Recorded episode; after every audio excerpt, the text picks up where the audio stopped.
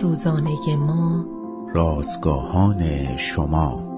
دوستی حقیقی می تواند همچون آهن ربایی عمل کند که مردم را به سوی مسیح بکشد. روز هشتاد و دوم از شماره چهارم نان روزانه ما.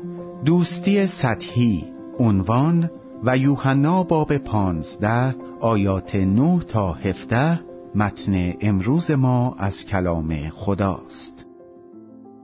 اخیرا شخصی به من تلفن کرد و با لحنی دوستانه گفت که می‌خواهد زندگی را برایم آسانتر کند. او مرا با نام کوچکم صدا کرد و به گرمی از اوضاع و زندگیم پرسید.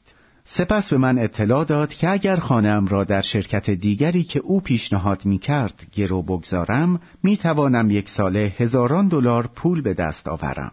اما وقتی متوجه شد که من علاقه به این کار ندارم بلافاصله لحنش عوض شد.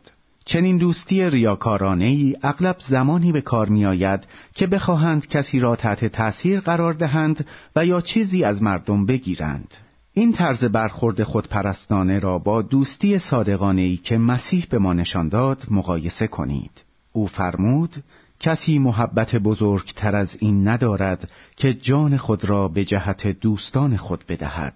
بعدها او محبت فداکارانش را با مرگ خود بر صلیب به جهت آمرزش گناهانمان ثابت کرد. وقتی ما به عیسی به عنوان نجات دهنده خود ایمان می آوریم و یاد می گیریم که از او اطاعت کنیم نوعی دوستی عمیق را تجربه می کنیم و در ایجاد دوستی با دیگران بیریا و صادق خواهیم بود. خداوندا کمک کن که از دوستی های سطحی احتراس کنیم و از دیگران به نفع خود استفاده نکنیم. در عوض ما را بیاموز تا گرمی دوستی خالصانه مسیح را به هر کسی که می‌بینیم ببخشیم.